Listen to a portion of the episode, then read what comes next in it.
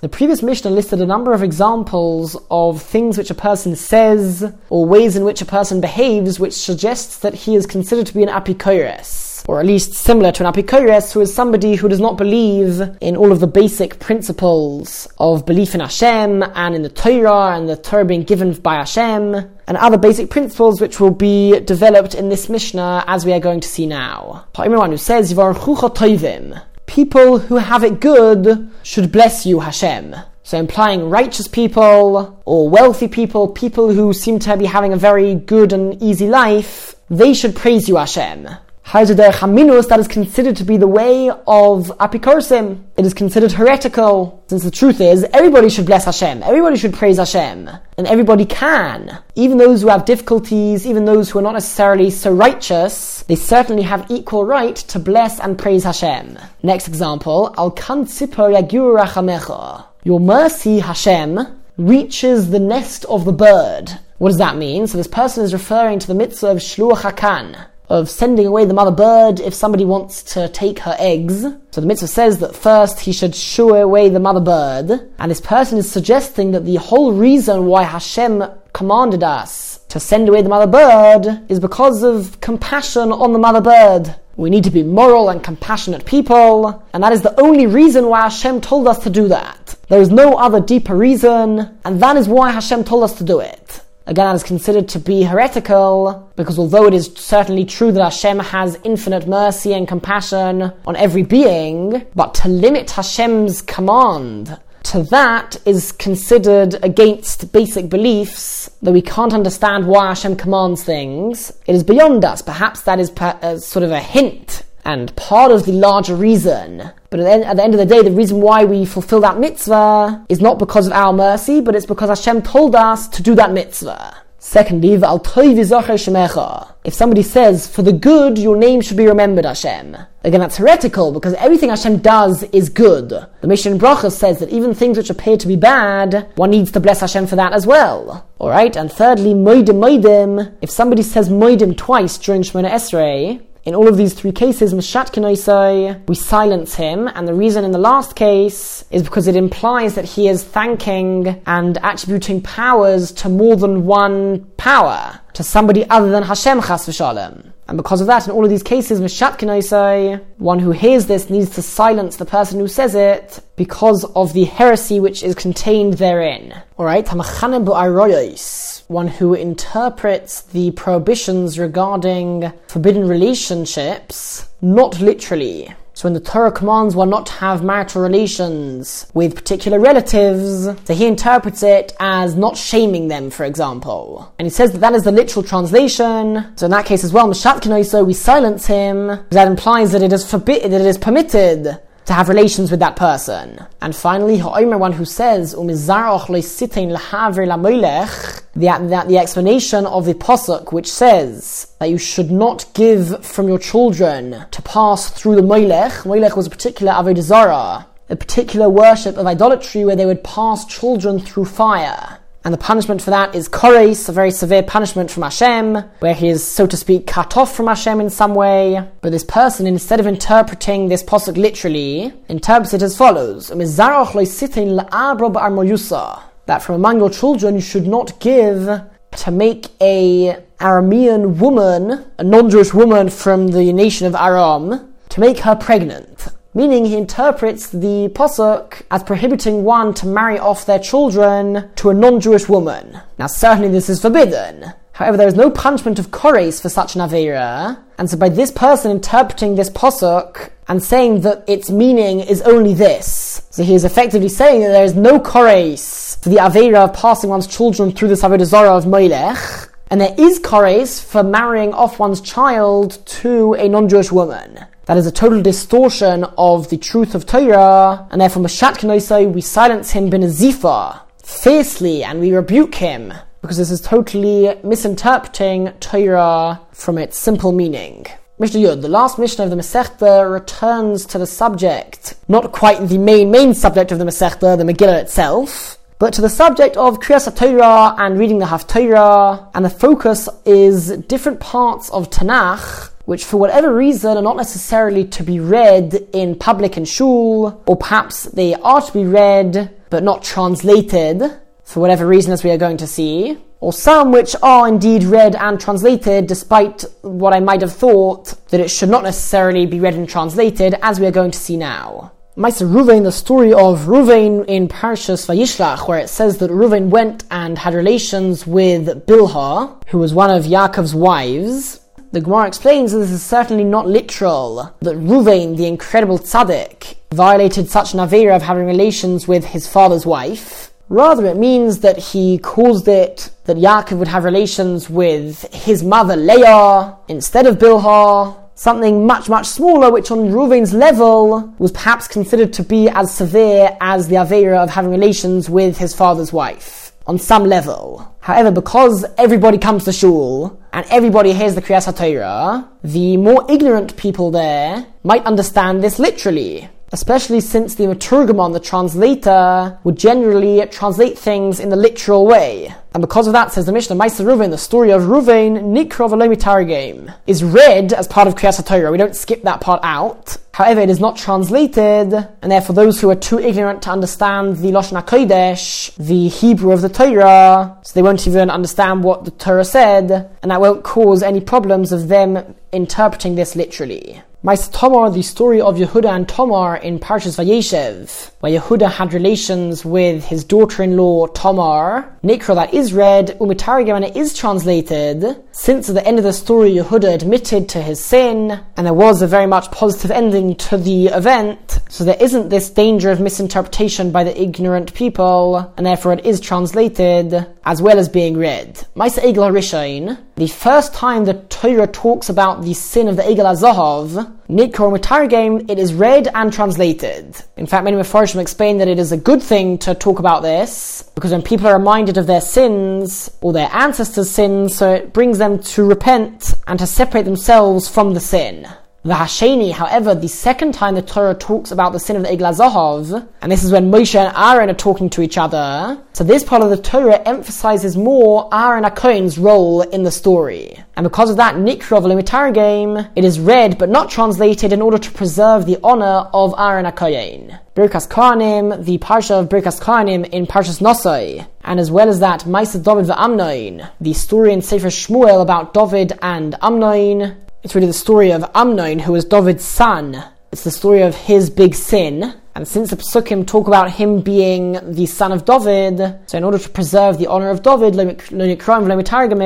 both these things, Birkas Kohanim and Mais David Amnon, are neither read nor translated. Now the truth is, many Mefarshim actually have a different version slightly of the Mishnah, and in their version, Birkas Kohanim, is read but not translated because there's no part of the Torah itself which we skip over during Kriyas Torah. But regarding to the Haftorah, so we can decide which parts of Nach to use as, a, as. But the Kriyas Torah, we never skip over a part of it. And so they learn that we do actually read the Birkas Kohanim, but it is not translated. And the reason why it wouldn't be translated is because those who are ignorant won't understand the Pesukim, which imply that Hashem favors Klal Yisrael more than anybody else. They'll think that it's not fair, that Hashem favors us for no reason, not because we deserve it, and because of the misinterpretations which could result, it is not translated. Continues the Mishnah, Imaftim Merkava. We do not use the part of Sefer Yechezkel, which talks about how Yechezkel went up to Shamayim to the heaven in a chariot, a story which is totally difficult to understand, and which only somebody on a very high level can understand. And because of that, we do not use it as a haftarah, so that people don't come to delve into it when they are, when they are not on the level to be able to understand it, and they might come with very wrong conclusions from learning this themselves. However, Rabbi Yehuda Matter, Rabbi Yehuda permits it because he is not concerned that people will come to do this. Alright, and the Masechta ends off, Rabbi Eliezer, Rabbi Eliezer says, We do not use the part of Yechezkel, which talks about the ruins of Yerushalayim and its desolate state. It is considered a lack of honor towards Yerushalayim and also towards the Jewish people, sort of quite a shameful thing, and therefore it is not used as a haftarah according to Rabbi Eliezer. Solik Maseches Megillah Mazel Tov.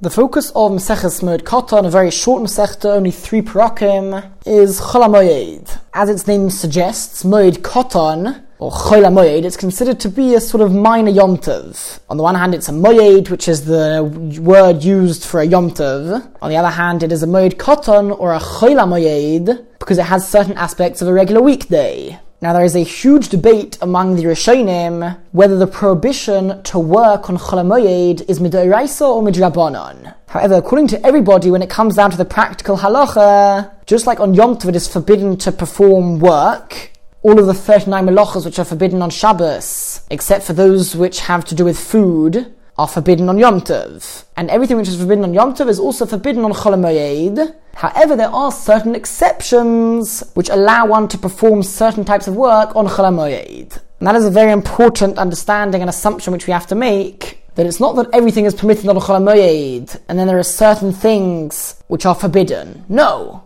Chol is essentially a smaller Yom Tov. And so there are prohibitions of work, However, since it's only a minor Yom Tov, there are a number of categories which we will see throughout the Masechta, which would make that work permitted. Now, even according to those who say that the prohibition of working on a Chol is midoraisa, the way that the Torah commanded it is that the Torah said that it is in the power of the Chachomim to decide what should be forbidden. The purpose of all of the prohibitions is so that it is not treated as a regular weekday. Rather, people remember that it is considered to be a minor Yom Tov, and that the Yom Tov spirit be maintained. However, this is a unique Midoraisa commandment, according to these Rishonim, that the Torah said that it is forbidden to work in any way that the Rabbonim and the Chachomim define as prohibited work on Cholamoyed. Now, the first exception, as it were, to the prohibition of working on, on Cholamoyed is called Dover Ha'oved, something which would cause you a large loss if you don't perform that work. Such a thing is permitted on Cholamoyed. And because of that, the Mishnah gives an example now of Dover Ha'oved, Mashkin Beis HaShalochin. It is permitted to water, to irrigate, to spread water around a field which is known as a Beis HaShalochin. Beis HaShalochin is a type of field which, which needs not only the rainwater in order to survive, but it also requires man to water the field in order that it get enough water. Moyed on Chola the reason why this is permitted is because if you weren't to water it, then the ground would become ruined, the crops might get ruined, and that damage would cause you a large loss of money. Now, going to see many of these Mishnayos also refer to Shemitah. Shemitah is one year every seven years, during which it is forbidden to work the land for the sake of crops. Now, with Oraisa, it's only forbidden to do the forms of work which are directly related with the crops themselves. To planting and harvesting, but things which only are there to keep the ground itself healthy, such as watering the ground, Midoraisa is permitted during Shemitah. However, midrabanon it's generally forbidden. Nevertheless, in a case of a dover ha'oved where it would cause a great loss not to work on the land, it is permitted, and therefore vashavias, also during Shemitah, one would be able to water the field to avoid the great loss which would come as a result of not watering it. Now, even a dover ha'oved is not always permitted. If it requires a great amount of effort and difficult work, so then it again goes against the spirit of Yom Tov, and even a Dover Ha'oved would be forbidden.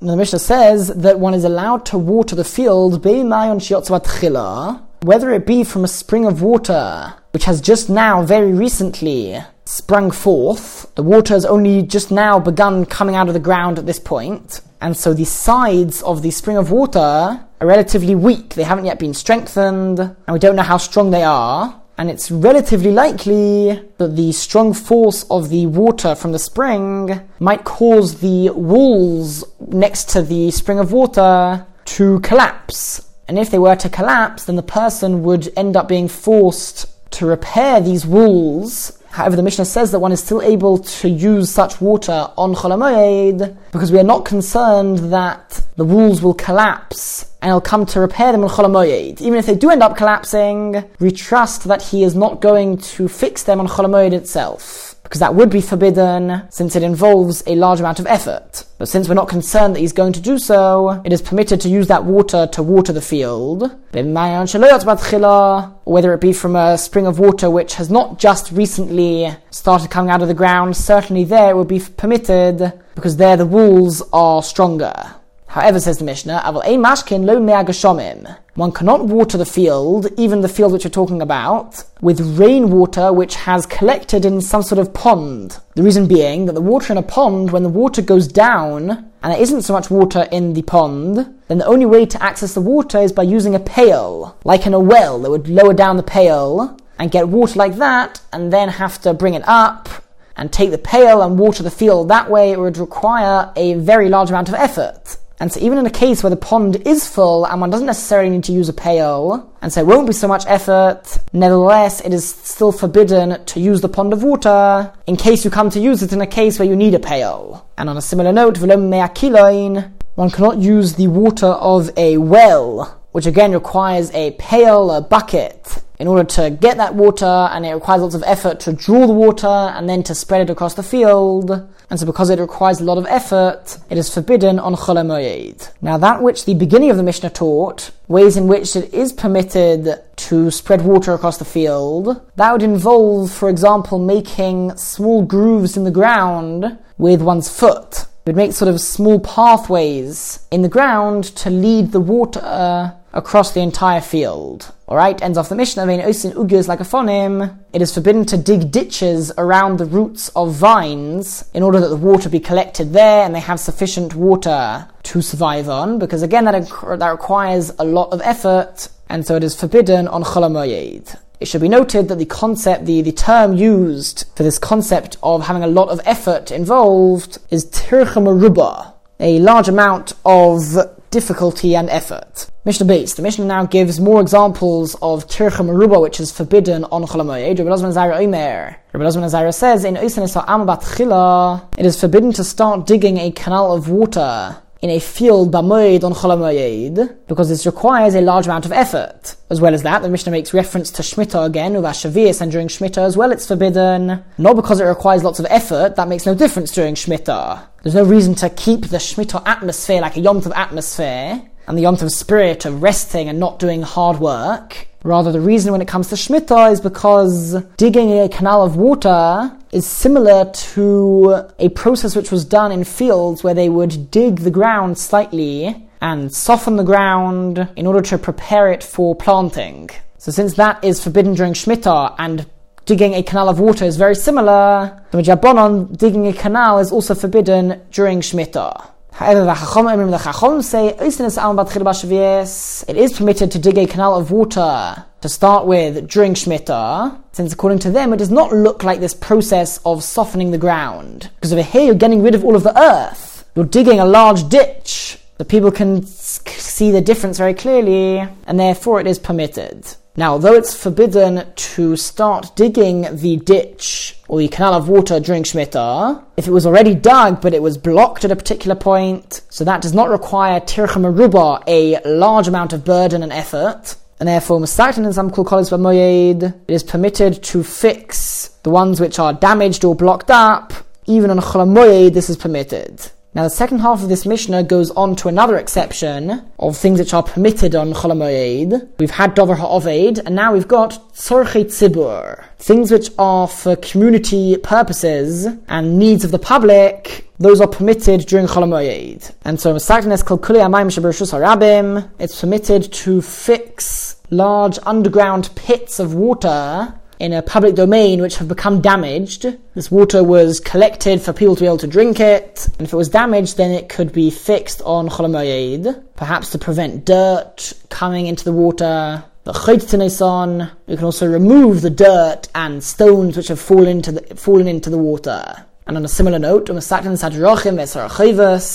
permitted to fix the roads and the streets on Cholamoyed, and any mikveh of water if it perhaps requires water to be added to it, there is a minimum volume of water which is required for every mikveh. 40 sa'ah. So if any of these public mikvahs have less than that amount of water, so there need needs to be water added to them, and that should be seen to on Cholamoyed, where people generally have more time anyway, so they can take care of public needs. They can call harabim, and they can do any public needs, because since people are not working now, these things which are necessary to be done are most likely to get done now. Alright, another couple of examples. It is permitted to mark graves with lime. They would pour lime onto graves in order to mark them very clearly, to signal to people that there is tumah over here. Somebody who comes in contact or walks over even a grave becomes tome and he will have lots of restrictions as, as, a result. And also, it's forbidden for a Kohen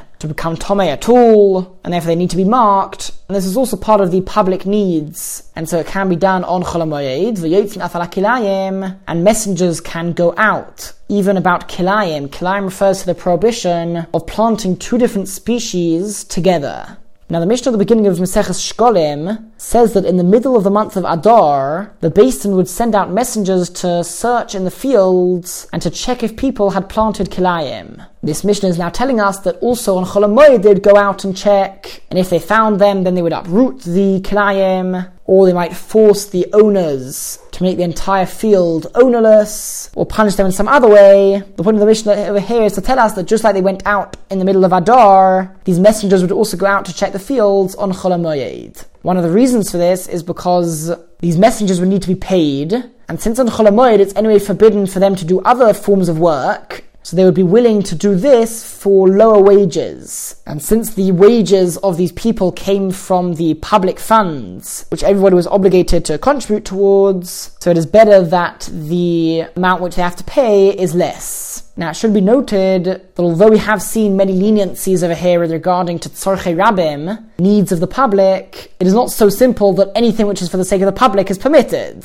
According to many, it is only permitted if it is either a maisa hedyot, term which we'll come across a number of times. Maisa hedyot means it's done in an unprofessional way. So either that, or if it is for the sake of Yom Tov, L'tzerech Yom Tov, then Tzorchei Rabim would be permitted. So either if it is a Maisa Hedyot, an unprofessional way, or method, or if it is a Tzarech Yom Tov, for the sake of Yom Tov, only then would the Tzarchei Rabim, the things done for the need of the public, be permitted on Chol